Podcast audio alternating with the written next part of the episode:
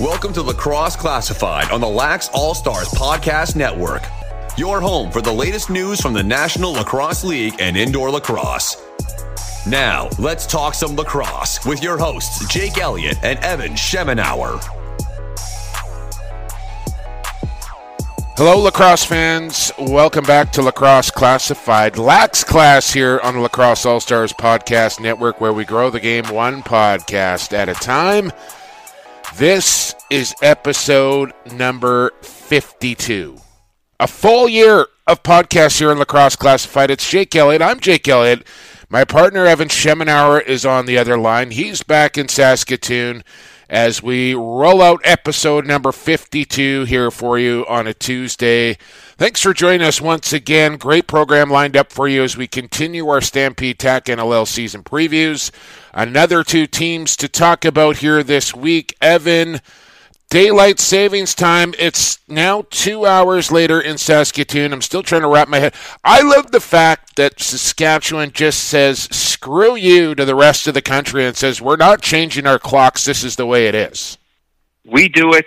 Arizona does it actually as well. They stay on Pacific Standard Time all year. But we, here's the funny part daylight savings time, the excuse was that it would help farmers well, Saskatchewan's the province in Saskatchewan or in Canada with the most farmers, and we don't use it. And you will never convince people in Saskatchewan to switch their clocks. It screws up our television watching schedule because most of the channels are out of province. So it's like, okay, now six o'clock shows start at seven, but you know the toll it takes on the body i remember living in places where they did it and having you know either waking up at five, six in the morning all of a sudden because your body's used to it, or being late for work. Yeah, because your body's well, uh, yeah. Way, I, I don't make no I, sense. I don't care if it's fall back, spring forward, whatever. It throws you off your routine. And I think it's, I don't know, like, how long has this been in existence? I don't want to get off here too far on daylight It was one of the world wars that they implemented. Like, it's in. just, it's it's ridiculous. It sounds like uh, some other people are going to hop on board with Saskatchewan. This may be the last time we go through it. Let's keep our fingers crossed on that. Uh, I still remember in Bermuda it was hilarious because this one here where where you fall back, the pubs closed at 3 a.m. So 2 a, 2 a.m. fell back to 1 a.m. So you oh, got the yes. extra hour drinking in the night. no, I remember that. I remember those days uh, back then where you'd be at the bar and and then you'd realize, hey, we get an extra hour. Uh, that was always that was always a big one. Uh, talked about having a great program here today, Evan, and I want to let you know who's coming on the show. We got the general manager of the Rochester Knighthawks, the new Rochester Knighthawks. I don't know how long we have to say that for, but for this year, I think, anyways. Uh, the new Rochester Knighthawks general manager, Dan Carey, will rejoin the program to give us a preview of the Knighthawks season, what's been going on around Blue Cross Arena as well. And then we'll head from the East Coast down to the West Coast, and I'm talking Southwest Coast, as we'll go to SoCal and talk to the head coach and general manager of the San Diego Seals in one Patrick Merrill. I'm looking forward to talking to these two guys as well, Evan. So Rochester's on the east coast of what Lake Ontario. Well, my, I'm, I, I, have never really been a geography major. Evan. I know I know they're in the eastern time zone. Uh, I could probably find Rochester on a map. I know there's no water around Rochester. There's a couple of there's like a river that goes through there, I think. But uh, you got me there. Not on the east coast. You know what I'm saying, Evan? It's early. yeah, I know. No, but um, Rochester's had uh, an interesting time. Of course, we talked to Dan Carey the last time, just hours after he finished the expansion draft. So now he's gone from a lineup of well, I think it's actually about ten or eleven because he had made a few deals by that point, to now having you know a 30, 40 man roster going into camp and seeing how the teams evolve from there. Well, let's uh, let's talk about those Rochester Knighthawks uh, as we get into our NLL season previews. Brought to you by Stampede Tack and Western Wear, your complete source for boots, hats motorcycle leathers and gear.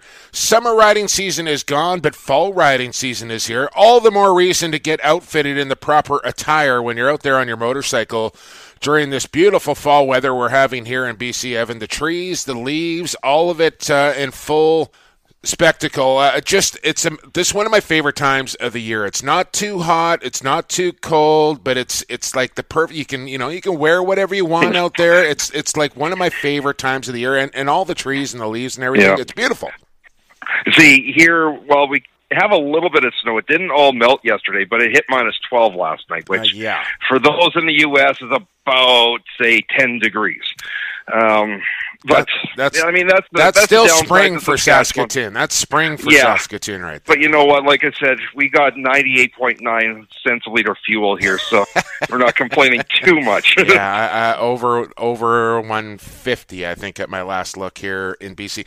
Uh, by the way, if you want to shop online, you can do so at Stampede.ca, where shopping online is still shopping local, or you can head out to Cloverdale and check out the big store there at Stampede Tack and Western Wear. I know a lot of our listeners didn't really know about Stampede Tack when we when they started listening to Lacrosse Classified, and whether they've won a prize or not, they've made their way out to Stamp, and they're absolutely blown away. Like I know a couple of our listeners, they say it's like their favorite store now after being inside Stampede Tack and Western Wear. It's cool in there. Yeah, and it's it's actually got a crazy selection. You'd never think in the middle of Cloverdale that, that something like this would exist, but when I look at Lammle's here in Saskatoon, which is the closest thing we got to it, Stampede Tack's floor space is about twice as big. It's massive. It's absolutely massive in there.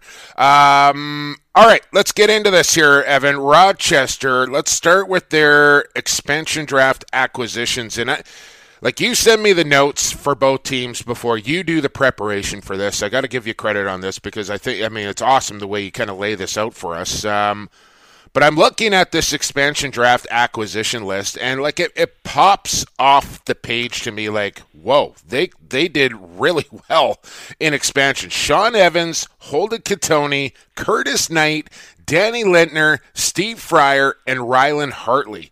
Uh, that's pretty loaded. It, it's loaded up front. Now, there's not there wasn't much defensive selections in there.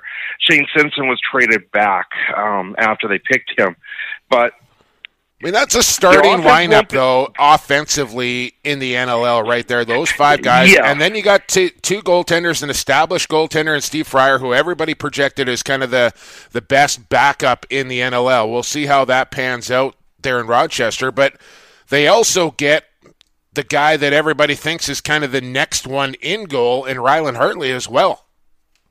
And we're going to have to ask Dan Carey about that because you've got a seasoned backup who's going to get his chance, but you also got the best goaltender kind of a junior in about three, four years since Del Bianco got drafted.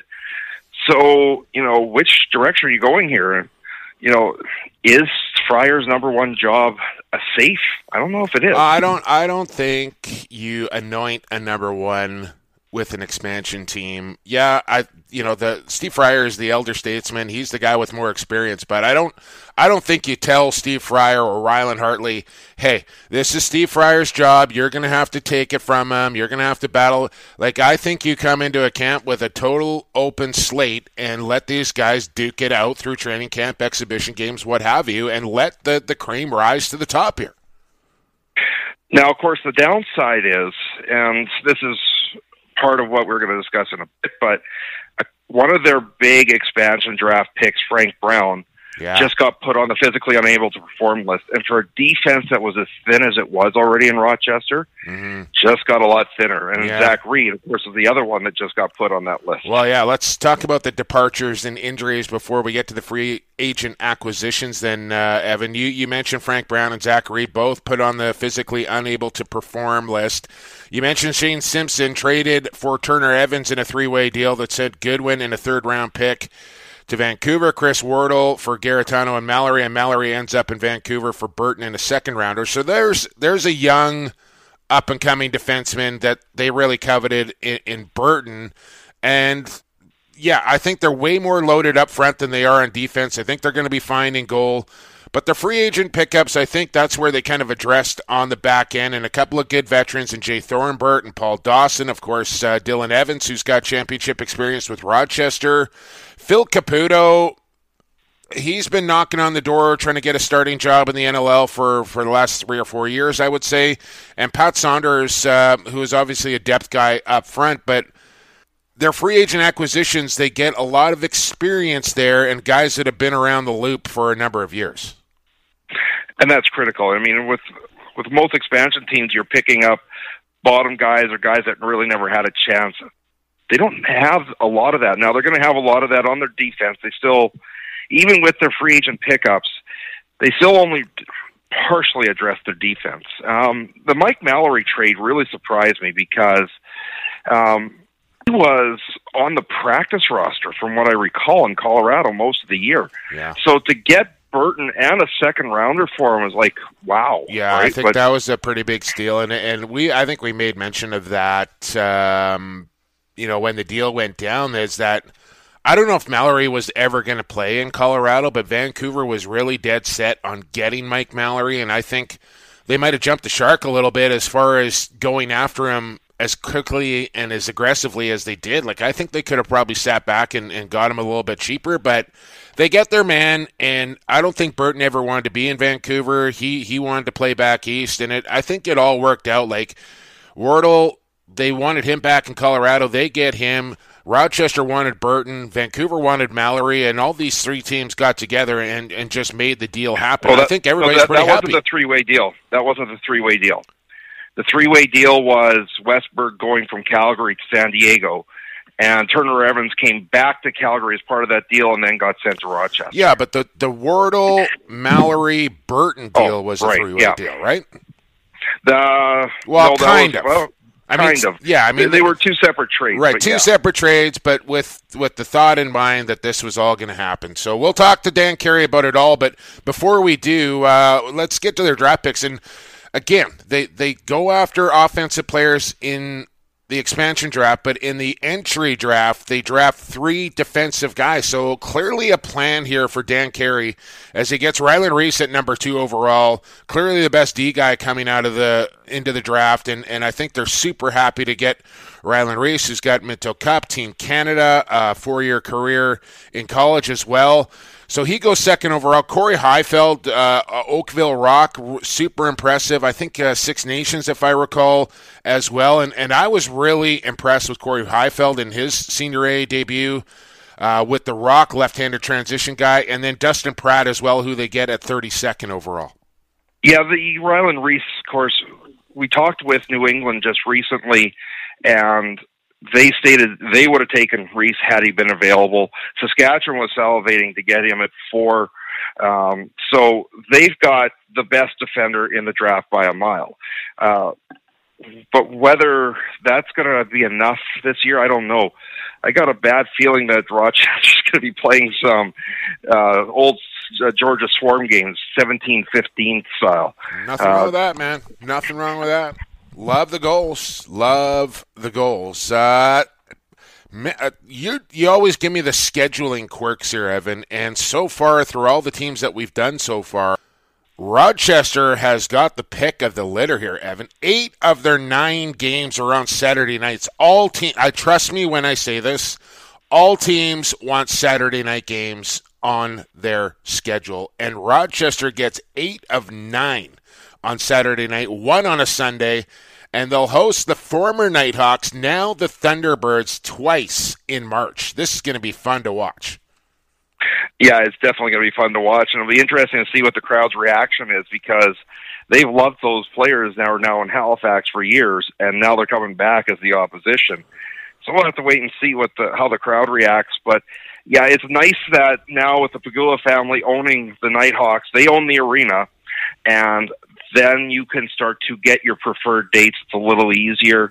That was one problem really with the former Knighthawks that they weren't getting the prime dates. Yeah. And the the crowds reflected that. Yeah, absolutely. And and if I know Knighthawk fans like I think I know Knighthawk fans, it's not good. I mean, they may the first time back, they may you know give the boys a round of applause, but I don't think it's going to take too long for the Rochester Knighthawk fans to find a disdain and a hate for the Thunderbirds like they do for the Rock or the Bandits for that matter. And they're going to love their team. They're going to hate the other teams, and that's what makes Rochester fans uh, some of the best in the league. No question, they're going to be fired up. Like I said, though, it's you know Cody Jamieson, They've had yeah, like I said, I think they pay their respects. Years, right? Yeah, I think they pay their respects. They acknowledge that the championships that that roster brought to Rochester over the the last several years. But then I think that goes away pretty quickly. I think they acknowledge it and then they move on from it, and and then it's like we don't like you. But they also got a former long-term Knighthawk and Paul Dawson back that Yeah. they only lost for what about four or five weeks. And of course, they still got their head coach as well, right, Mike Hasen. Yes, they do.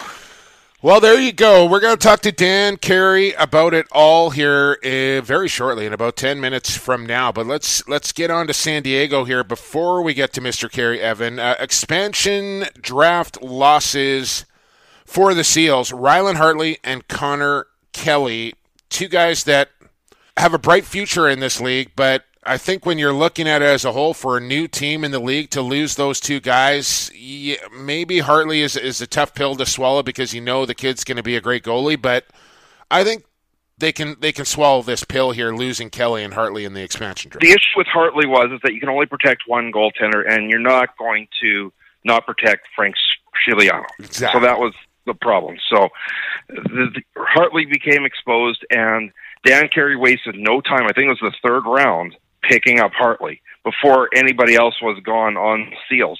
Connor Kelly, a first round draft pick of theirs, um, a tough loss, but they've got Connor Fields, and they've still got a lot of the pieces of that offense, especially Austin Staats and you know Casey Jackson and other all the other guys that are there, and they've still got a very good offense.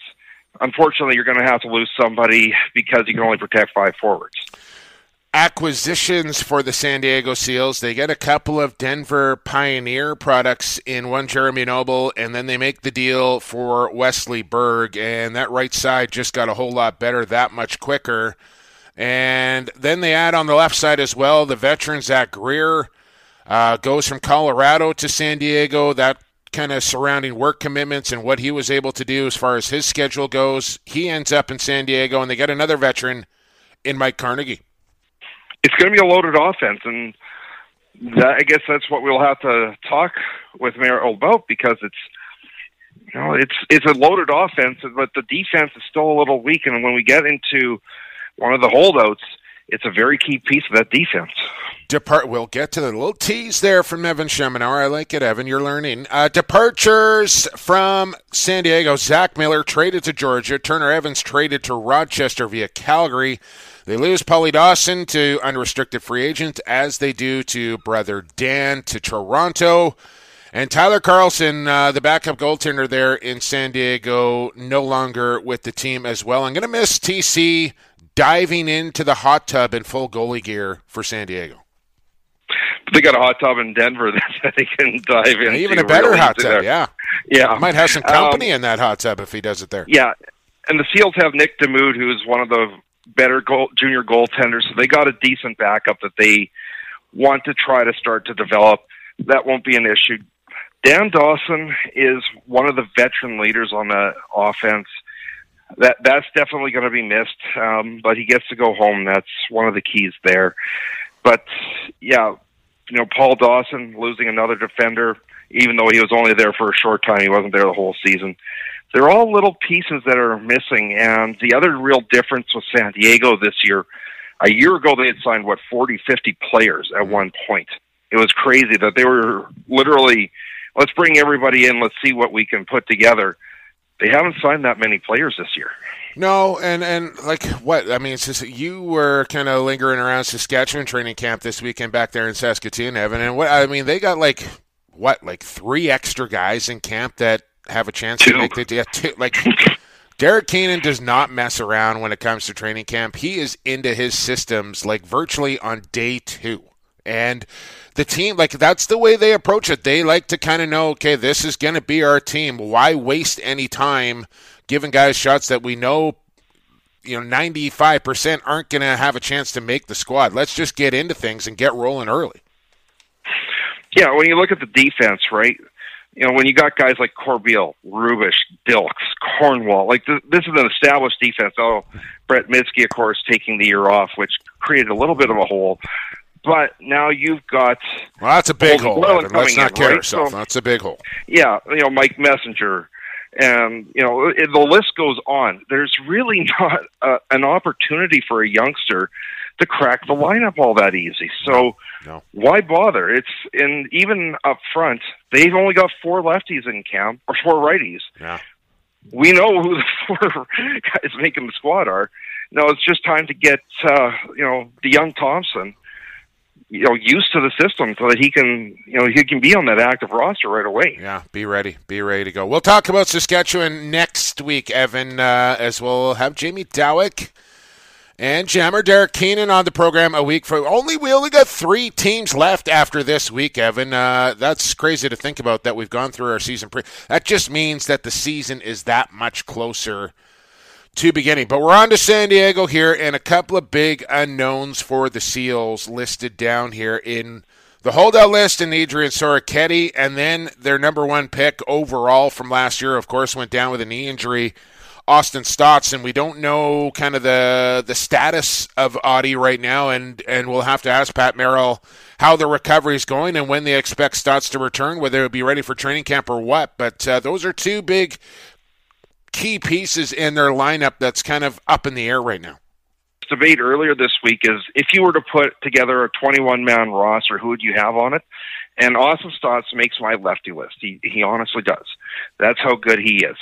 So that is a massive piece. He went down in April and is typically a 10 to 12 month recovery process. So how quickly he'll be back and how quickly he'll be back into game shape, we don't know. Yeah, Adrian Sorichetti, though, is a massive loss. And once again, the defense isn't as deep as the offense is. And you can't afford to miss a fabulous transition player like Sorichetti. No, he was one of their prize acquisitions from a year ago, and uh, I'm sure they'll get it done. And, I think you know probably Sorichetti holds the hammer there a little bit. They they know it, he knows it, and, and that's probably what's going on there. But they'll get that done. I'm sure they will. Draft picks, uh, first round pick traded away for Wes Berg.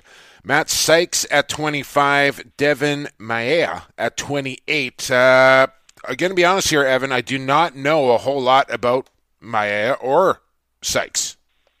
Neither do I, if I'm not mistaken. One of them's an American, so We'll see. We'll see how that plays out. Uh, kind of interesting. They go kind of off the board there at 28 and 25. We'll ask Pat Merrill about those two guys. Is uh, he's usually really, really plugged in on, on what's happening around his players coming up. So, uh, very good recruiter, very good scouter is Pat Merrill, and we'll talk uh, why he decided to pick those two guys. Scheduling quirks here, Evan. And listen, uh, I. W- I want to be. I got myself a little hot water, and I want to be careful of this. Two home games listed as TBA: Colorado on February 1st, Vancouver February 22nd. We still don't know what's happening with those two games for the Seals' home schedule. We'll maybe talk to Pat about that. We'll, we'll might just kind of bring it up, uh, see what he says, but uh, we might just gloss over that one as well for my own well-being, uh, if you know what I'm saying there. Oh, I know what you're saying. Okay. We, we kind of have an idea as to what's happening with Yeah. these, but nothing official yet. And we want to wait for the official announcement before we discuss anything here on Lacrosse Classified. That's kind of where we're going with that. Uh, they make the lo- this is nuts. They San Diego goes from Tijuana to like Russia here, Evan. Uh, San Diego to Halifax. Man, is that a journey? And it's even worse the fact that about half of the SEALs team lives in market. So they actually have to make this trip. Ooh. I'm going to imagine that they're, because those players live in market and they're full time pretty much with the team, they're going to make that journey out there two or three days early just to adjust to, what is it, four hours time difference. I don't know if uh, the owner of the Seals, Mr. Joe Tsai, has a a private jet. I'm a, I'm just gonna see. he might have more than one, Evan, for all I know. But uh, it might be charter weekend there for the Seals with that flight itinerary. Just just get the get the big jet in there and There's a, whisk there's those a guys direct over. flight though between New York and Halifax, so it's, Okay. it's not that bad. Okay. Yeah. Okay. So, San Diego Seals schedule, uh, we'll see how all that plays out, and we'll talk to Pat Merrill about it all as well as we'll uh, get into these two conversations here on the other side. This is Lacrosse Classified. This is the Stampede Tack NLL season preview series, and this is Rochester and San Diego this week for episode number 52. Jake Elliott, Evan Schemenauer with you, and soon to be joined by the Rochester Knighthawks general manager on the other side here on Lacrosse Classified. Keep it right here, locked on Lacrosse All Stars Podcast Network.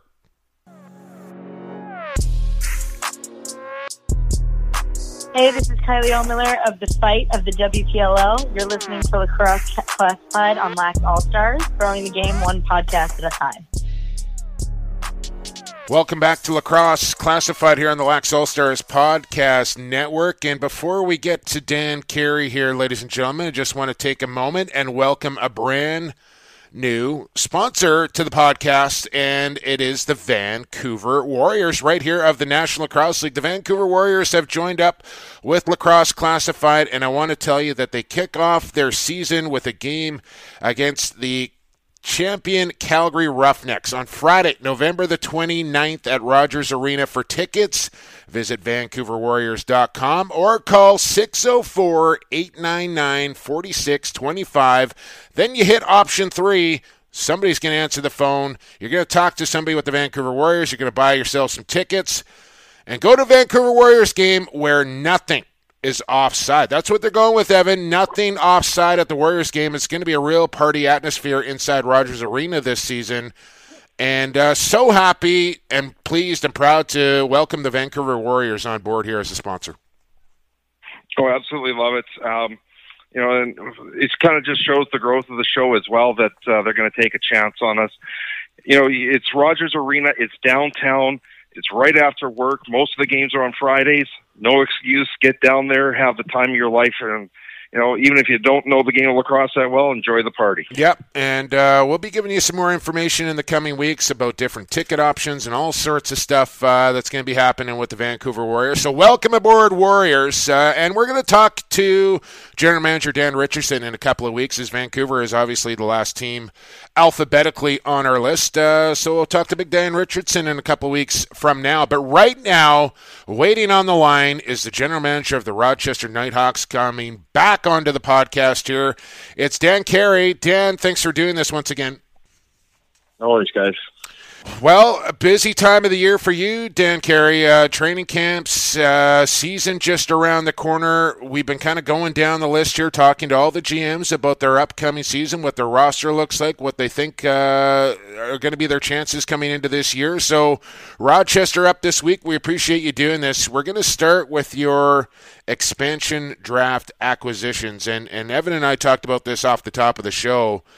And this list here of the guys that you got in the expansion draft really jumped off the page to me. Offensively, for sure, but you, you bolster your goaltending as well. Evans, Cattoni, Knight, Lintner. Like, that's a starting lineup in the National Lacrosse League. And then you probably get the best goaltender that wasn't a starter last year in the NLL, and probably the best goaltender to be drafted in the NLL in the past three or four years as well, and Rylan Hartley. You got to be real excited about your expansion picks.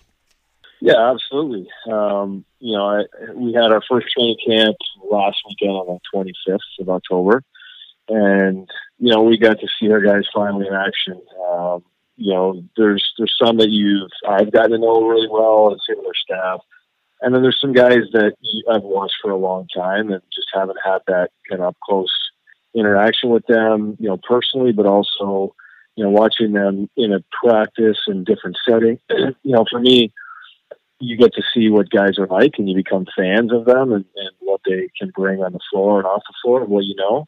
Um, but there's a couple guys that really stood out. Um, you know that that you know in particular those guys that you mentioned. Um, they just bring an element that you weren't even sure that they that they had. Um, so we're really excited about those guys. But you know some free agents coming in and and guys uh, that we were able to draft. We're you know we're excited about the guys that we have on our roster, and um, it's going to be some tough decisions, as I'm sure every team is going to go through um, to make our final roster. Two goaltenders he took in the expansion draft, Fryer and Hartley. very different here in that you've got a veteran in Fryer who's been a backup waiting for his chance for several years, and you got Hartley who's got a phenomenal junior resume, no NLL experience yet other than being on a practice roster. Do you have a bona fide number one going into camp, or is it kind of you're going to see how the season goes and play those first few games and get a feel for which guy you're going to go with? No, we don't have a bona fide one, and I think that goes for a lot of our other positions as well. Um, you know, offensively, we, we know what we get for some of the guys, but we, you know, you, you mentioned it. Steve Fryer has taken a ton of shots um, as a National Lacrosse League backup and third string goalie um, in the summers. You know, he's played a lot of minutes recently, and you know, we believe that he's a guy that that is ready for an opportunity.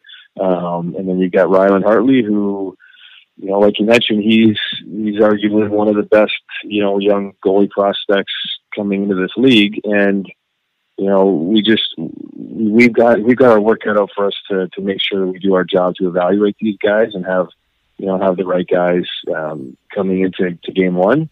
Uh, we've got Craig Wendy is, is another guy that's competing yeah. for for a job, and you know ultimately we had uh, we had some inter squad scrimmages and some practices last weekend, and, and all three you know looked more than capable of of you know helping us this year. So um, you know, I, I think as tough as these some of these decisions are, we're gonna we're gonna have a good idea of of where we're at um, and, and the direction we're going to go, especially for game one after we get through our, our training camp. Um, so you know, I, we're we're excited about you know what the three goalies that we have in camp, the potential that they have to to earn a spot.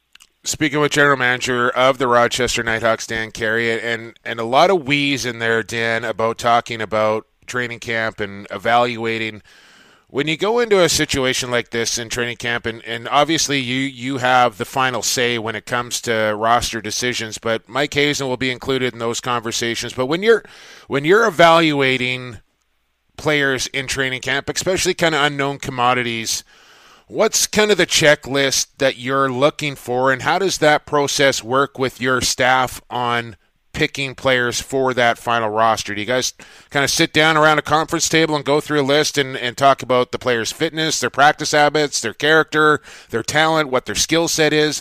All these different things. How do you kind of whittle it down and say this is our guy for, for your active roster? I think it's all those things that, that are included. Um, so after each session we have for our, our, first training camp, we, we meet after after every practice, after, after every session, and evaluate our guys and and we kind of start fresh and in a clean slate after every practice, every scrimmage. Um, it just gives us a better, you know, better way to evaluate from from our comfort level. Um, but ultimately, you know, this is a team game. It's it's something that we all have to have a say in and um, be involved with. Um, I don't want to push, you know, 21 active players on our coaching staff and not give them. You know, I don't think that's the case for you know for for any team, but um, ultimately it's a it's a team decision, and we have to all be comfortable with, the guys that that we end up with our on our active and, practice roster. Um, you know, there's probably some some players we we might not agree with. Um, not to say that we wouldn't be happy with those guys or accepting those guys, but there might be you know the final final spots that one coach or myself might prefer over over the next guy. Um, but ultimately, you know, we all have to, to, to live with the decisions we make, um, knowing that, you know, even the, a few of the cuts that we made after week one were guys that we felt could probably play in the NLL. Um, so it's finding the right guys that fit within our culture, fit within our team, uh, the team chemistry with the guys, the other guys that we do have on our roster. Um, you know, if there's an element that we feel might be missing, then do we add that type of element from one of those final roster spots? So you know, we, we have an idea of what we want to accomplish and the type of players and people and, and culture we want to create. Um, now it's just a matter of finding the right players that we think are, are suitable for, you know, this organization. You had a bit of bad news this week. Frank Brown, Zach Reed going on a physically unable to perform list. Is there a timeline for these guys to get back, or are we looking at a season? Uh, Zach Reed, so we picked him up as a free agent. We knew he was injured. Um, you know, he had previous injuries, so we're going to be patient with him. Um, he was upfront with us before we signed him, so um, there's really no timetable on him. Uh, Frank Brown, he's uh, he's kind of in a similar situation. Uh, we we were aware of his you know his issue. We felt and he felt he'd be back in time for training camp, um, but it's been a little bit slower process than he anticipated. So um, you know, no timeline that I could give you guys at this point, but you know, for us, those are two guys that um, you know we're looking forward to to seeing you know back 100% healthy to um, you know to to kind of contribute on our Speaking with Dan Carey of the Rochester Knighthawks here, and, and as heavy as he went in the expansion draft with offensive players and goaltenders, it really seems to me like the plan laid out here by you, and you can correct me if I'm wrong here, Dan, but in your free agent signings and in your draft picks was to um, acknowledge or, or go after defensemen here in Thornburg and Dawson and Evans, and then you draft Ryland Rees, the, the best D guy in, in the draft. You get Corey Heifeld, a good transition guy as well. Was that kind of the plan for you from the get go, or after going through your expansion draft, said, okay, now we're we're pretty good here offensively. Let's let's pay attention to the defense here and look for for some quality D guys. Um, when I took over, my you know my goal, my plan was to find and acquire. Um, the highest caliber of players and talent that I could um, initially and, and, build around those players. So, um, you know, for me in the expansion draft, it just so happened to be those players that we felt were, you know, ended up being offensive players.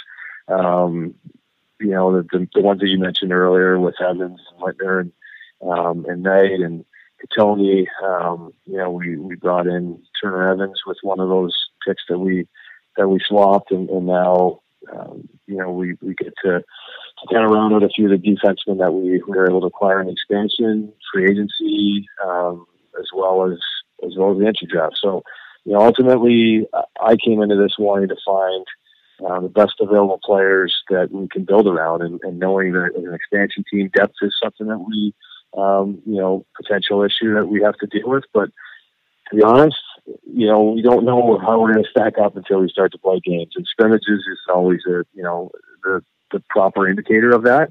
Um, but we have some really difficult decisions to make defensively, and and that was one thing that uh, you know we did try to address more in the draft.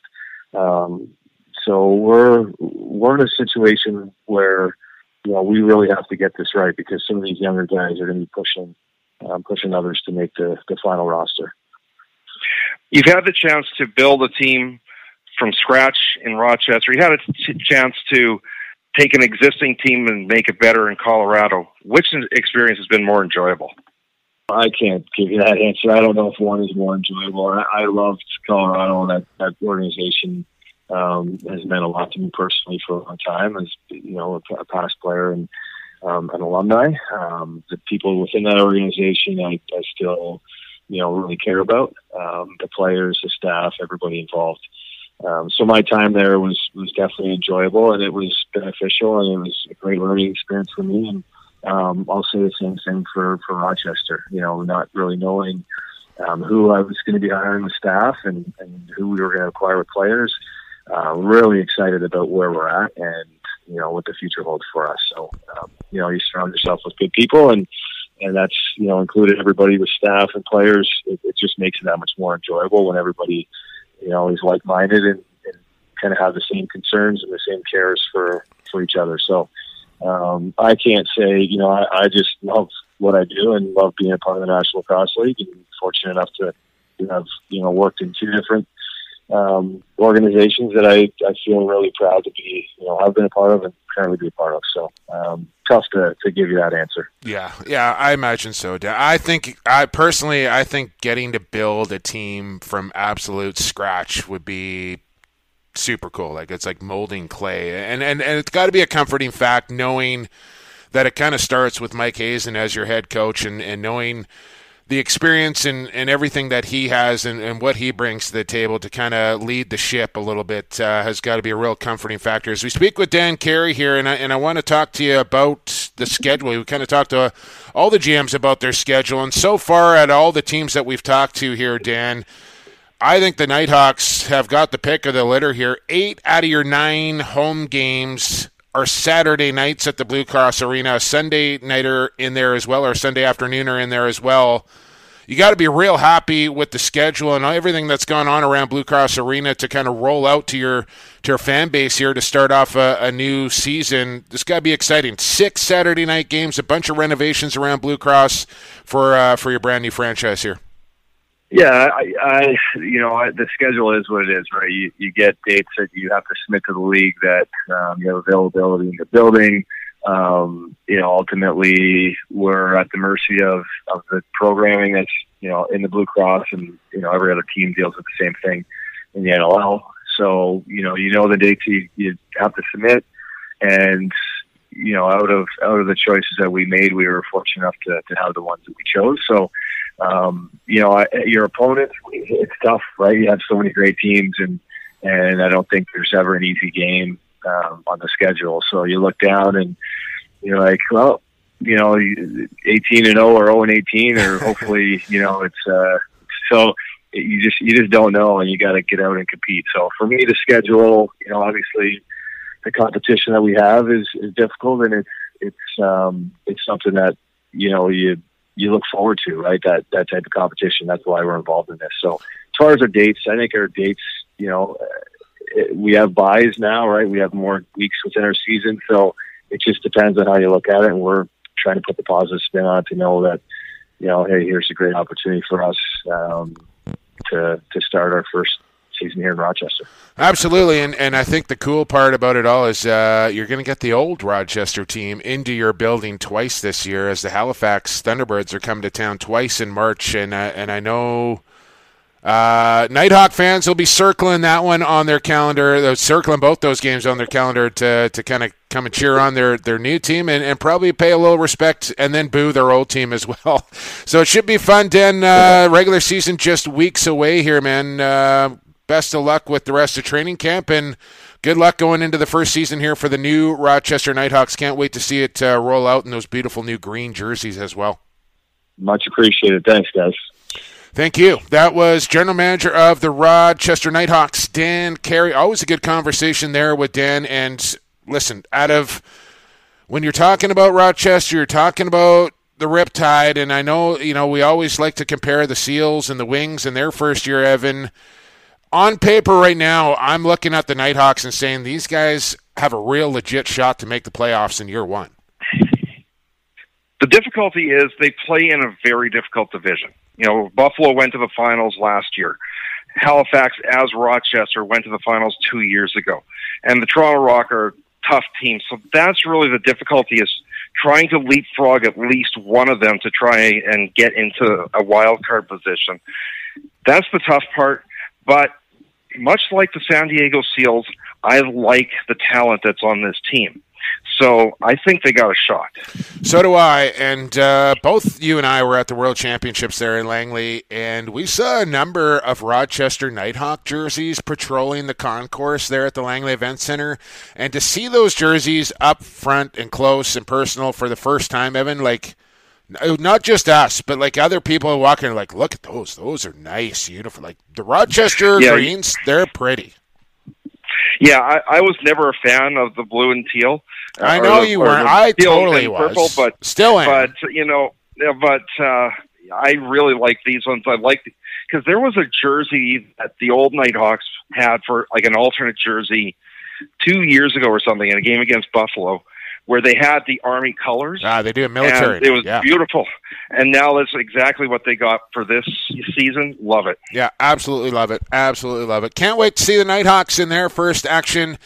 And uh, we're now we're going to take a break, Kevin. We're going to go into quarter number three, and on the other side, it's the second year franchise, the San Diego Seals, and the man who's in charge of it all, the head coach and the general manager of the Seals. It's Pat Merrill on the other side. Episode 52 of Lax Class coming at you right here on the Lacrosse All Stars Podcast Network. Pure Vita Labs is proud to bring you the highest quality sports supplements on the market. PVL products are 100% all natural with no artificial flavors, colors, or sweeteners. And the entire line is also Informed Choice certified. We designed all our products with the athlete in mind. We look forward to being a part of your athletic achievements, helping you push the bar higher, win at the highest levels, and set personal records for years to come. Hey, this is Graeme Hossack of the Halifax Thunderbirds and the Victoria Shamrocks. You're listening to Lacrosse Classified on the Lax All Stars Podcast Network. Welcome back to Lacrosse Classified, Lax Class, if you will, here on the Lacrosse All Stars Podcast Network. Jake Elliott, Evan Schemenauer with you. Just heard from our friends at Pure Vita Labs. Anything else would be unsportsmanlike. You can find them at pvl.com or at Pure Vita Labs. They're huge on the Instagram, always letting you know their latest products, recipes, anything you need to know about their supplements. You can find it via Instagram at Pure Vita Labs. One of the players uh, for the next man we are about to talk to on those supplements in Wesley Berg as we welcome back to the program the head coach and general manager of the San Diego Seals in Patrick Merrill. Pat, thanks for doing this once again. Thanks for having me. Oh, our pleasure, How's it man. going, guys? Yeah, it's going great. It's going absolutely great. Uh, it's got to be going pretty great for you as well. I want to start here, Pat Merrills. I just saw the news kind of come across social media. Brand new facility for the Hill Academy. Unfortunately, your brother Brody's link uh, on his Twitter post didn't didn't take me to what I was looking for on Instagram. but maybe you can walk us through it here on Lax Class. Uh, this is fantastic news, man. Like huge news and brand new facility for the Hill Academy. Tell me about it. Well, um, you know, we're we're really really uh, excited and uh, and proud of of uh, of the fact that we just uh, secured a new location, uh, a new campus uh, for for the Hill Academy.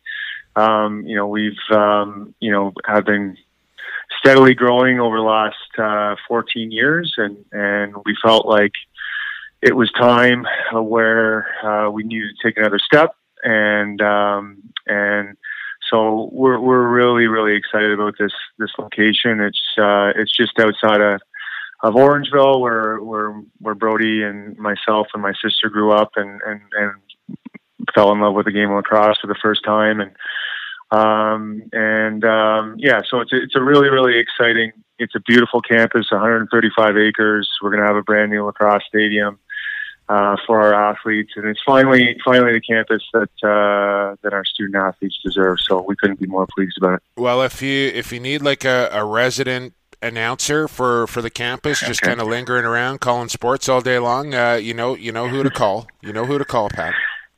Okay, well, I did go to school with Teddy too, right? Ah, So- never mind that guy. Never mind. no, no, no, no, no, no. We'll keep you in mind. Okay, Thanks, okay, that's all, all, all I can ask for.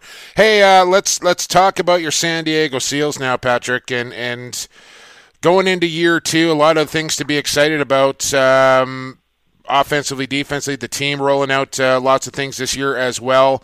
But I want to talk. Let's start with the expansion draft losses, and and a kid I know you're very high on being an Orangeville guy, and him being an Orangeville player as well, and Rylan Hartley. And you can only protect one goaltender in that expansion draft, and you don't want to leave Frankie exposed. So I think you probably knew that one was coming in losing Hartley, which has got to sting a little bit, and you lose Connor Kelly as well. Just talk about those two players and, and the losses that they're going to leave.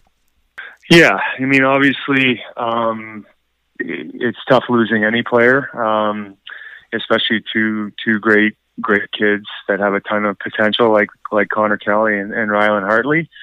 Um, but you know, we're we're we're happy for them both. You know, we know uh, that Rylan is is going to get a really good opportunity to play right away, and I think he's ready for that. Um, you know, and he's going to get that opportunity in Rochester. I know they're really high on him.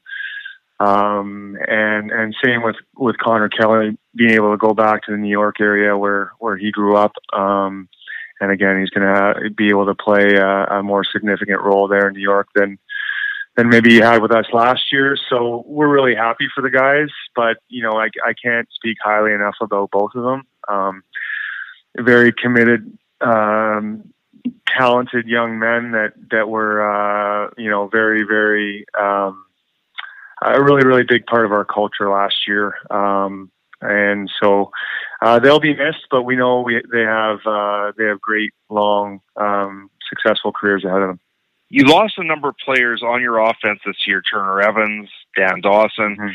We've got, of course, Austin Staats is still out injured. Most teams would have a tough time recovering from this, but all of a sudden you get Zach Greer, you get Wes Berg. You're going to have Connor Fields for the full season after the summer he's had. And you get Jeremy Noble, who didn't have the greatest year last year, but a change of scenery should help him develop. Yeah, we're we're we're hoping. Uh, you know, again, um, you know, Turner and and and Dan were had phenomenal seasons for us last year, and um, you know, and, and replacing them. They obviously the new guys have some big shoes to fill. Um, that being said, you know, being able to acquire um, Zach, Wes, and, and Jeremy, uh, to name a few, um, they all, I think, are going to fit in really well. Um, I think all three of them have have something to prove. You know, with with Wes and and uh, and Zach, you know, not playing last year, as well as you know, Jer, like you said, kind of had a, having a bit of a down season. You know, we like the fact that they're coming in with a bit of a chip on their shoulder and they're able to commit fully um, to playing in San Diego, and they're they're excited for that change of scenery and and uh, and to get started. And and they, I think, again, they're going to fit into our locker room really well as well. Um, you know, they all, all three of them have winning experience from the past and and are true pros. Um, so yeah, you know, again, just just like we were talking about before, it's always hard to lose players. That's the toughest part of the job. But at the same time, we think that um, we were able to make some, you know, bring in some guys that are really going to help us this year. Couple of guys as we speak with the head coach and general manager of the San Diego Seals, Pat Merrill. A couple of guys that are a bit of an unknown, and I don't know if you can give us a, a status report on both of them here, Pat. But uh, Adrian Sorichetti, who's who's on the holdout list right now, and, and one of your you know coveted gets from last year. Um, on the holdout list, and, and Evan mentioned the other guy in Austin Staats who obviously went down with that big knee injury, and everybody wants to know how Audie's recovering and when he is going to return to the Seals lineup. Can you give us an update on, on the status of both Sorichetti and Staats? Yeah, well, um, Adrian, right now, um, you know, we're still hoping um, that he's going to be able to make it work and, and play in San Diego. Um, you know, last year he was great for us. Um, you know, again, a very steady veteran presence back on the back end that's pretty dynamic in, in transition, and he's a he's a great person as well. He was a good uh, a good, leader for us in the room as well last year. So we're still hoping that we can uh, figure things out and, and bring him back. Um, you know, um, but it's a challenge. You know, he's he's based on the East Coast, and and you know, in this league, that's that's really important. You know, your your lifestyle off the floor has to has to fit with with uh, with your with your career uh, on the floor. Um, so we're just trying to work through some things, but we're hoping he's back. Um, you know, and with regards to Audie, um, you know, we had Audie um, living in uh, living in San Diego all summer long, um, and um, he came home a few times to visit family, etc. But um, I think we got a report on him yesterday. I think since he's been injured, he's done you know almost 90 physio physio sessions with our medical staff down in San Diego, um, and, and is probably in the best shape of his life right now. So we're we're hoping um, to have him back, if not you know for the start of the season, shortly thereafter. Um, but he's progressing really well. Um, and uh, I think it's been really, really good for him to be working with our staff down in San Diego. It's not a bad place to, to spend your summer, um, but uh, Not a bad place to uh, spend your winter uh, either, Pat. Yeah, it, you're right. You're right about that. You're right about that. So yeah, so uh, yeah, and, and and it's been great too because Johnny Johnny Pearson, who also uh, had a similar injury Right? Yeah. uh, last spring, w- was able to to stay down there with Austin as well, and and and re- they were able to rehab together, and um, I think that's worked out really well. So and they're coming along nicely. Um, yeah. One of the players I mentioned earlier, Connor Fields, we had Andy Towers on the program what about two months ago, and he called him the greatest field player in the world. You saw fit, even after just two games in the lineup, not a whole lot of box experience, to protect him in the expansion draft. This kid must have a ton of upside if you're protecting him in the expansion draft. Yeah, uh, great point. Um, yeah, we're really high on Connor. Um, you know, I've known, I've seen Connor play. He used to, we used to play against him with with the Hill when he was in high school, and he used to he used What to was do he like? well yeah, I was going to us. say, what was Connor Fields Um, like back in high school? Yeah, he was virtually unstoppable. Is the quick answer to that. But uh, but you know what? He, he's got. Um, you know, first of all, I like him because I'm a big Montreal Canadiens fan, and he's uh, he is one too, ironically. So that was a huge check mark beside his name. But Well, we got to go, Pat. I didn't realize you're a Canadian. No, I'm just kidding. I'm just kidding. Sorry, I just had to throw that in there. But but but but you know, he's he's he, he grew up in the Buffalo area, so he's he's played quite a bit of box lacrosse throughout the course of his his life growing up in the game. Um, and um, you know, so he's just I think I think you know uh, um, NLL fans and indoor fans are going to be really impressed by by his game and what he brings uh, to the game. You know, he's obviously very competitive. He's athletic. He can shoot the ball. He's a really intelligent player, um, etc. And he has some good experience. You know, he played he played uh, a little bit with the Oakville Rock too in, in major series lacrosse and had some success there. Um, you know, and uh, and you know. I have to give the kid a lot of credit. We dealt with some injuries late in the season last year on our left side, and he, he was able to step in with virtually no experience, coming off a pretty serious injury, and contribute right away for us. So, you know, having a full training camp, you know, and then hopefully staying healthy, healthy knock on wood, for the entire season, we're really excited about what, what, what we think he can do. I think it's my turn, I, I guess. Uh, Yes, it is. Okay. um, as we speak with Pat Merrill here on Lacrosse Classified, episode number 52. In the works here, uh, schedule. We ask every general manager about their schedule here, and I like we just talked to Dan Carey previous to you, Pat, and, and I thought like as far as schedules go, they got eight out of nine home dates on Saturday nights, and I thought like what like this is as, as good as it gets as far as a home schedule goes. But uh, like every other GM we've talked to, it is what it is. Has kind of been their answer. Like, yeah, we we got some challenges. Yeah, we're not super happy about it, but we got to deal with what what it is. It's like that for every team. As far as you go and the San Diego Seals go. I know there's a couple of to be determined dates on your home schedule, and, and I'm sure you're mm-hmm. aware. I'm just gonna gonna gloss over that, Patrick. But just tell me about the, the San Diego Seals Yeah. and, and and what you think about your schedule heading in here to 2019-20. Yeah, well, um, I, I, I'm kind of, you know, I, I don't uh, like you probably, you know, similar to the feedback that you got from other GMs. It, it kind of is what it is, you know, and we're, you know, but I would say, you know, we're we're overall very pleased with our schedule. Um, um, and you know, I think in this league to be successful as a team and even as an individual, um, whether you're a coach or a player, you got to be adaptable to all different types of situations and and really not get fazed by uh, by the things that you can't control. So that's that's the way we look at the schedule. You know, I know. Um, you know, you, you just kind of glossed over that. We've got some pretty amazing announcements coming pretty soon. I, I can't break them here today, unfortunately, guys. No, no, no, I- I don't, wish uh, I could.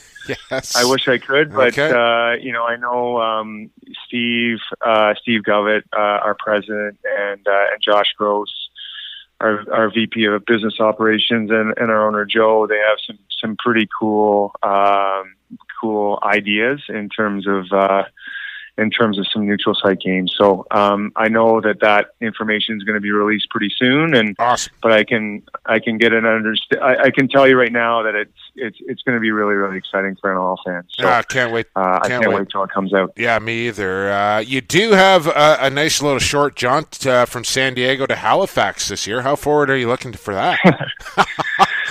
Yeah, I might I might hang out uh, in Ontario. Yeah, I figured time, that might be I the case. meet, I meet figured. them there, Yeah. but uh, yeah, yeah, but uh, no, it, it, it's it's uh, it's it's you know again we're looking forward to it. Um, you know, I I think. Uh, I think all all teams would agree that you know some some bonding on some long road trips uh, helps overall throughout the course of the season, and Sure.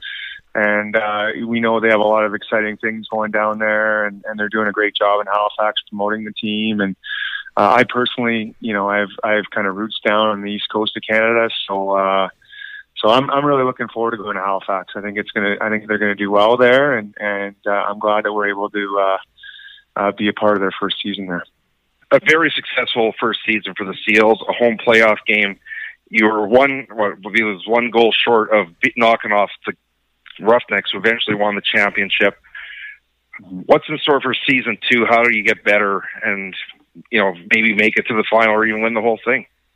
Well, um, yeah, I mean, I would say it was, uh, you know, it was it was a it was a good season, um, you know, but we obviously fell a little bit short of of where we wanted to be um, to end the season, and um, you know, um, but uh, definitely lots of lots of things that we can take from last year that we can build on this year, and um, you know, I think from our perspective, um, uh, you know, we, we, we, we, we did our best, I think, mainly on the offensive end, um, to try and be a little bit more dynamic. Um, and, you know, I think an area, another area that we need to improve, improve upon is just, uh, creating more, tra- uh, creating more opportunities in transition. I think overall we were pretty steady defensively, five on five, and, uh, you know, our, our special teams were okay, uh, but I found late in the season, you know, um, we kind of hit a bit of a wall. Um, so, so again, you know, the pieces that we brought in offensively, as we discussed earlier, you know, I think it's going to be a matter of them kind of finding some chemistry because we had a good, you know, we had we had a good thing going up front, but we've got a lot of new faces up front. But once we do find that chemistry, I think we're going to be a little bit more dynamic up front and then the other pieces that we brought in either through the draft or through free agency should uh, hopefully help help us in transition. But you know, we have a good group of guys. You know, even though we lost quite a few uh, faces from last year, um, you know, I think overall with Brody and, and Kyle Buchanan and Cam Holding back, our, our leadership core and Frankie between the pipes, and, and not really losing much on the defensive end. Um, you know that we started the year with last year. Um, we, uh, you know, I think again we we can compete, but the the Western Conference is is going to be tough. You know, obviously Calgary's the team to beat. Um, uh, of course, you know, and I and, and I think they even got they did a good job of getting better even over the off season. And then, you know, we all know how good Saskatchewan is and and how hungry they're going to be this year. Uh, and then, you know, Colorado had a great second half of the year last year, and, and Vancouver's a lot better than they were last year as well. So we know that we can't take any game for granted, and, and with the new structure of the divisions, um, you know, we're gonna have to we're gonna have to bring it every night. Um, but our, our first goal, obviously, just like everybody else, is to make the playoffs, and then, uh, but hopefully this year we can we can peak at the right time. You know, I think that's very important too is that you know we kind of peaked halfway through the season last year and kind of hit a wall. And uh, um, yeah, we we had a competitive game in that playoff game, but we we just kind of couldn't find ourselves in that last month of the season, which in this league, it's like I said, it's very important for to to be able to come together. Um, you know, going into the playoffs and and peaking kind of during that time. So hopefully we can prepare ourselves to do that. Well, if anybody can prepare him, Pat Merrill, it's you. Uh, it was great to watch year one of the San Diego Seals. Can't wait to see how it rolls out for year number two for, for your boys in purple and gold there. Uh, appreciate your time. Congratulations on the new facility for the Hill Academy. I think that's fantastic. And uh, you got yourself a gold medal at the at the minor box nationals. We didn't get a chance to even bring that up. Congratulations there as well. Oh, and uh, always good to talk to you, Pat. Appreciate your time, man. Thanks again, guys. Appreciate all the kind words. Um, and again, keep up the great work. You guys are doing an awesome job growing the game. So I appreciate the time. Hey, our pleasure, man. Hey, by the way, uh, that that that bit with Cam Holding down there in the San Diego Seals office on Halloween, freaking people out. I thought that was absolute gold. So kudos to whoever put How about that together. Steve's reaction? Okay. Steve's reaction was my favorite. That was my favorite by far. Uh, absolutely, I, I fully agree with that uh, assessment. Uh, all right, Pat Merrill, thanks for joining All us, right. and, and we'll talk to you soon, man.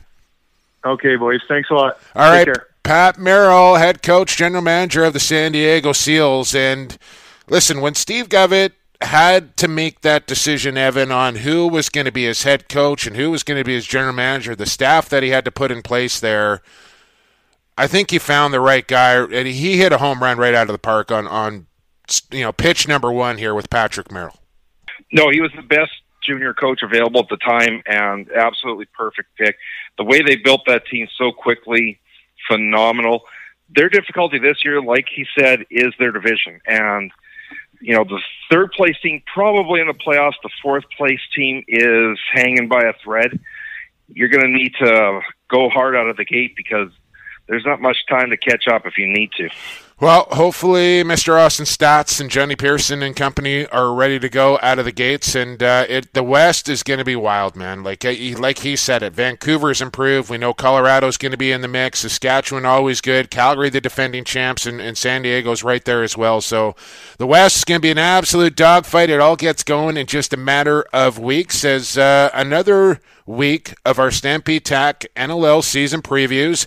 Done here on Lacrosse Classified. Toronto and Saskatchewan are up next week. Vancouver the following week after that. We're going to get uh, somebody on from the PLPA as well and kind of get a state of the union from those guys before the season begins. And then we're going to clear the runway and hopefully get the commissioner on just before face-off weekend near the end of the month. That's kind of the schedule that's lining up here for the next few weeks. So uh, Toronto and Saskatchewan are next for our Stampede Tack season previews. Look forward to that. You know, and of course, Jamie Dawick, I can't thank him enough for what he did in episode two. Um, you know, uh, finally letting the the owners speak so he's he's still got a special place in my heart because of that. Wow, he's he's one of the best, man. He's one of the best. I know he's looking forward to coming on. Uh, I'm gonna have to surprise Derek. I don't think he ha- he's not on social media. He's probably got no idea that I'm gonna call him up and ask him to come on the show, but he'll he'll show up when it matters. I'm sure he will. Uh, one more break to come here on Lax Class, and then we'll get into our news and notes and get you on your way here in episode number 52. Keep it right here on the Lacrosse All Stars Podcast Network. Associated Labels and Packaging is in the business of creating first impressions. They'll help you reflect your company values accurately by offering solutions that fit your product needs. With the latest in printing technology and over 35 years of experience, Associated Labels and Packaging is the perfect fit for your company to take your labels and packaging to the next level.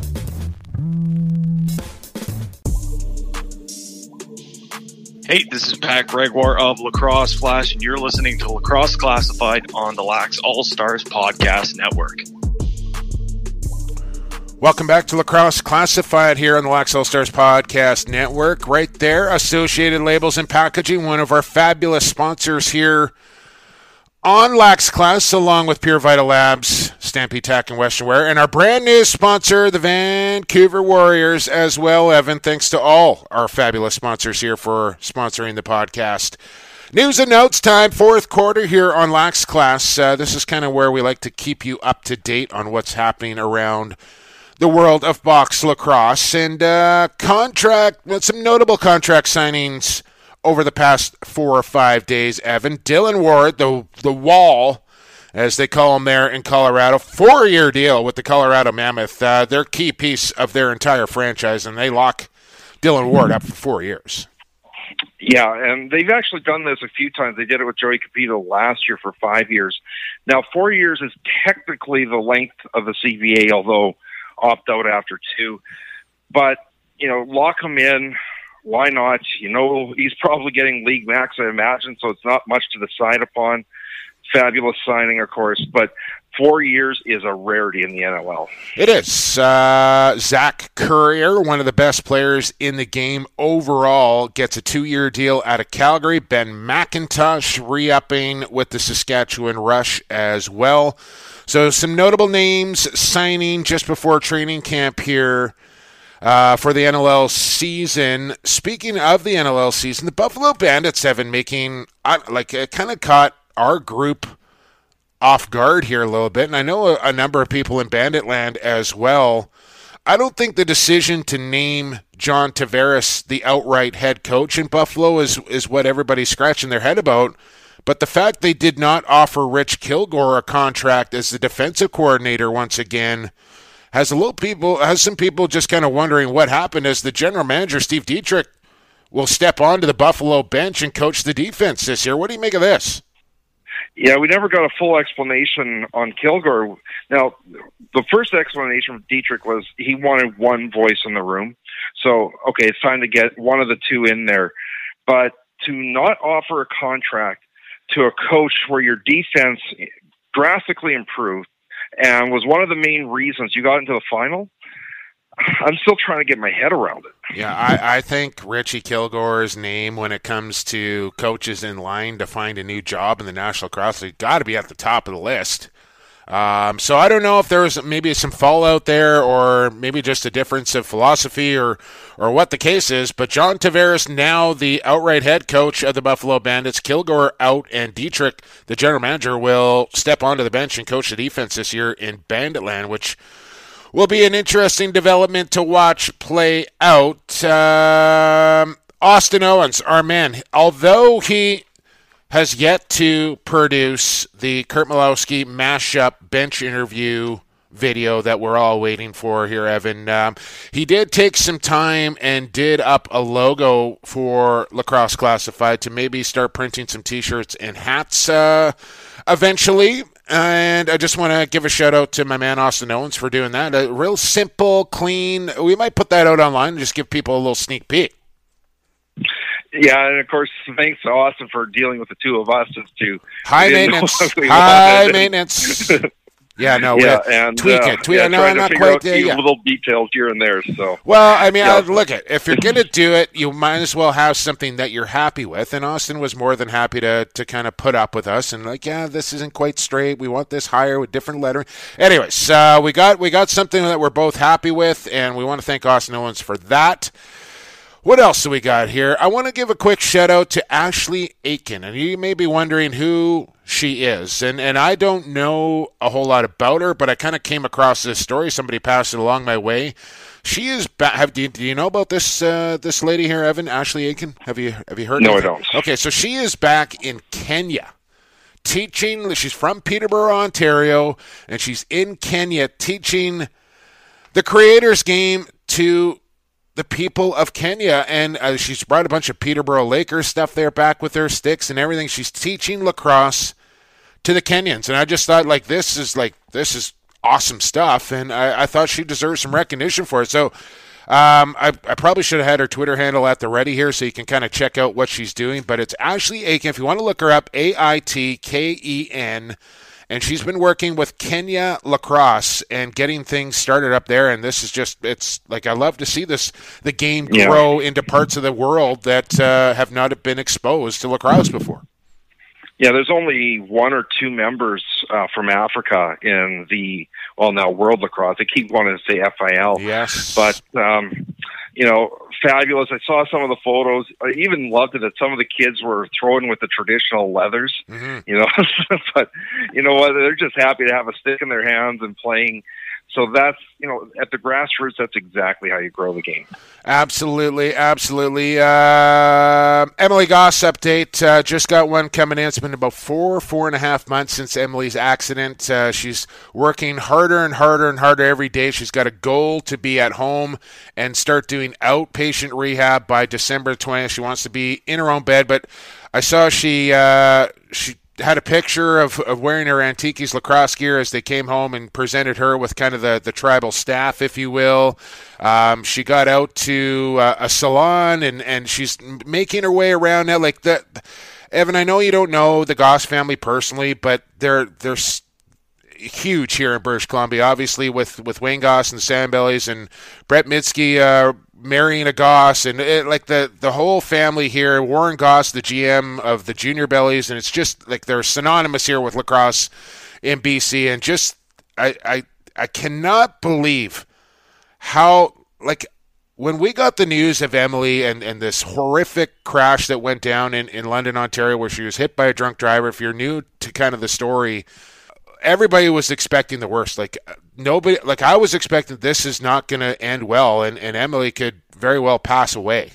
And now she's at the point where her speech is coming back. She's still working physically to, to get a bit of her right side going, but the progress that she has made in a four month span like all of her doctors are just astounded by the work ethic and the progress that she has made. So I want to do my part and keep you updated on this this story as it goes along because it is just astronomical on on the recovery that she has made since this horrific accident. So keep it going, Emily.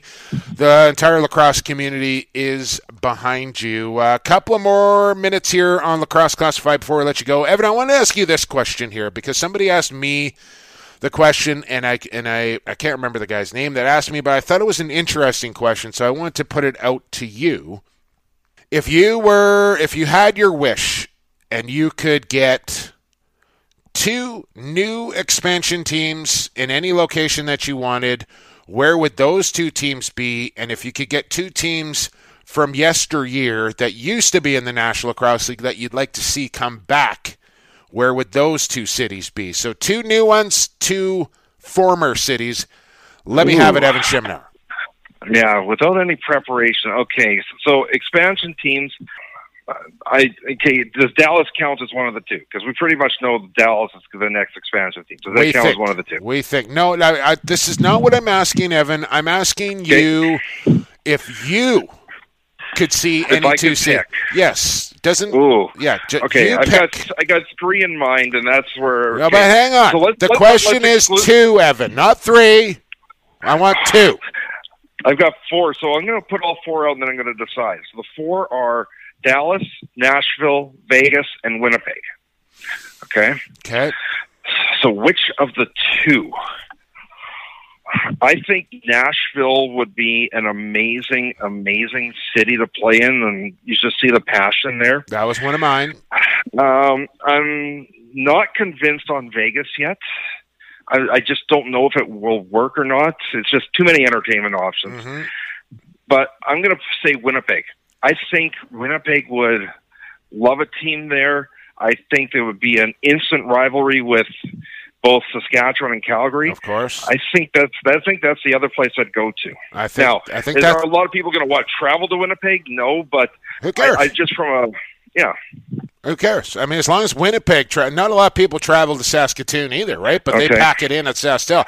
So you're Right, you're so coming at it. Hang on, Evan. You're coming at it like a a bit like from a business perspective. You're you're choosing not where you'd like to go or watch games or where you think it would be cool. You're going where you think it would be the most successful.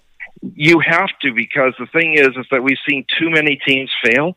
And the last thing I want to say is let's put a team in I don't know, let's say San Jose, which would be a great city to go visit, but it doesn't work, right? And so it's too short term lived. I, that's what I got to look at from a business So perspective. that's one of the teams that used to be in the National Lacrosse League, Evan, that are no longer there. So I don't think you want to put that one on your second answer here, but two markets that you'd like to see the NLL go back into. Okay, so the first one's obvious. It's Minnesota. Yeah. and One of mine as they- well. They had they had decent attendance. It was just trying to get an arena deal worked out that they lost it. So I think with the right owner, you know, one of the two major franchises there, I think Minnesota works again. Uh, the other place, because we got to get some east-west balance, I'm going to Mm. say Portland. Okay. Okay.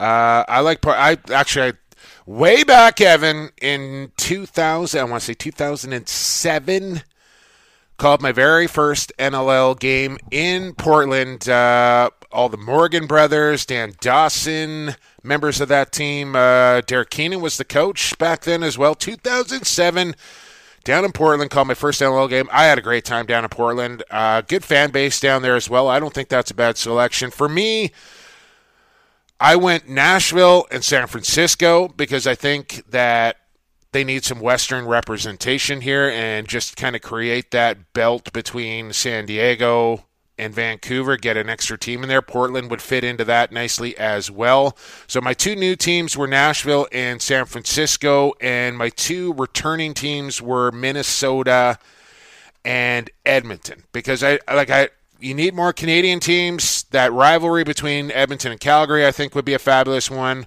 I like the idea of Winnipeg and even Montreal at some point as well, and just get that cross Canada.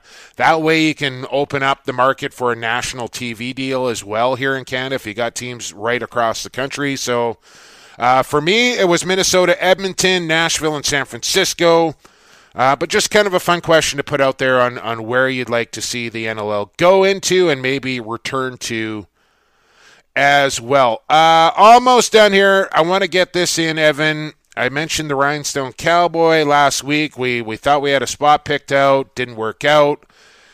Tomorrow, I believe, is the big day, Evan. Going, I don't know. I, man, I don't even want to tell people where I'm going to do this because I'm afraid people are going to show up and it's going to put extra pressure on me. So, anyways, uh, I got. Oh yeah, we're we're making sure a few people make the trip. I got a I got a spot picked out for tomorrow. I've confirmed that they do in fact have karaoke on Tuesdays. I've gotten the night off for my daughter. I got somebody to film it. I think uh, my sister, who's a big singer, um, you know, she's she's like a professional singer so she's the one that steered me into this direction. I think uh, her and her husband are even going to come out uh, to support me as well. So look for this bad boy. Maybe we'll drop it next week um, if it doesn't come out earlier than that. But uh, I think I'm, I'm going to. I think it's it's going down tomorrow, and I think I'm going to try and do the full deal, Evan. The full three minutes and 23 seconds of the timeless classic Rhinestone Cowboy from an undisclosed location here in the Lower oh, Mainland. Oh, come on, no, I, I, come on! We got to disclose the location and get let a few fans of the show no, come. I'm, I'm, I'm, I'm going to say. Come on, I'll we're just... growing the fan base here. we're growing the fan base here, so let us know where are we going. Oh, where are we going? Oh man. Okay, I'll just say we're going to Shooters in Pitt Meadows around eight o'clock tomorrow night. I think is uh, is is the location. Tomorrow so, night meaning Tuesday or Wednesday? Tuesday night, 8 o'clock, Tuesday Shooters, night. Pitt Meadows.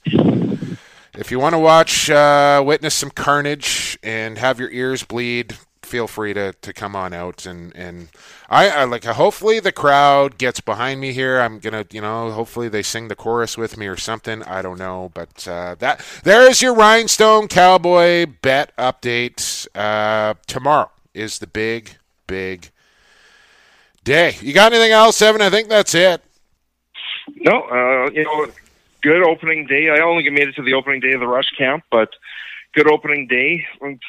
Not a whole lot of competition, but you know, good to see a few players from the SWAT out there, yeah. and I, I think one of them might make the practice roster. You know, just because they need an extra forward, and you know, having those two players there, even if they don't make the practice roster, they're in market.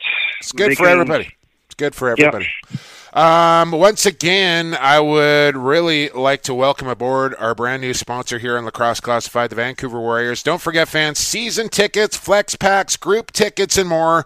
There are plenty of ways to get to a Vancouver Warriors game on any budget. For tickets, visit vancouverwarriors.com or call 604 899 4625. Option three, probably get my man Chad, the Chad. Yeah, the on, Chad. on the other line, and uh, he'll hook you up.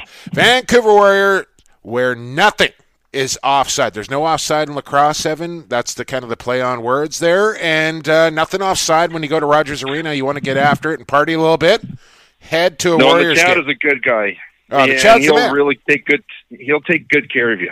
Chad is the man, no question about it. And of course, our other sponsors: Pure Vita Labs at pvl.com, Associated Labels and Packaging, Associated-Labels.com and Stampede Tack and Western Wear Stampede.ca.